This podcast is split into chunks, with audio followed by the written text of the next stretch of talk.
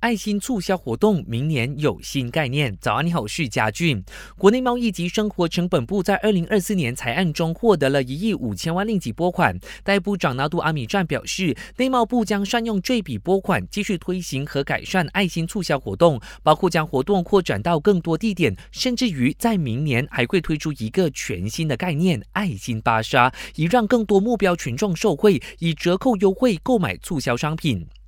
今年初，吉隆坡国际机场的接驳电车因为频繁故障而暂停运作。不过，交通部长陆兆福昨天宣布，因为我国新型机场接驳电车的建造工程在中国已经完成百分之九十，预计第一套接驳电车可以在明年如期交付。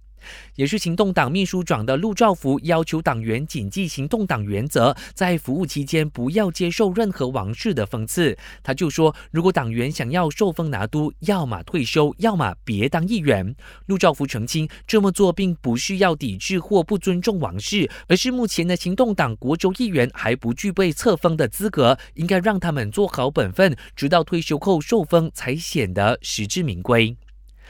内阁即将改组传闻又一次被挑起。副首相兼乡村及区域发展部长纳杜斯里阿莫扎西表示，他最近都没有与首相纳杜斯里安华商讨更换部门的课题，因此他预料自己还会继续掌管乡村发展部，不会转任内政部。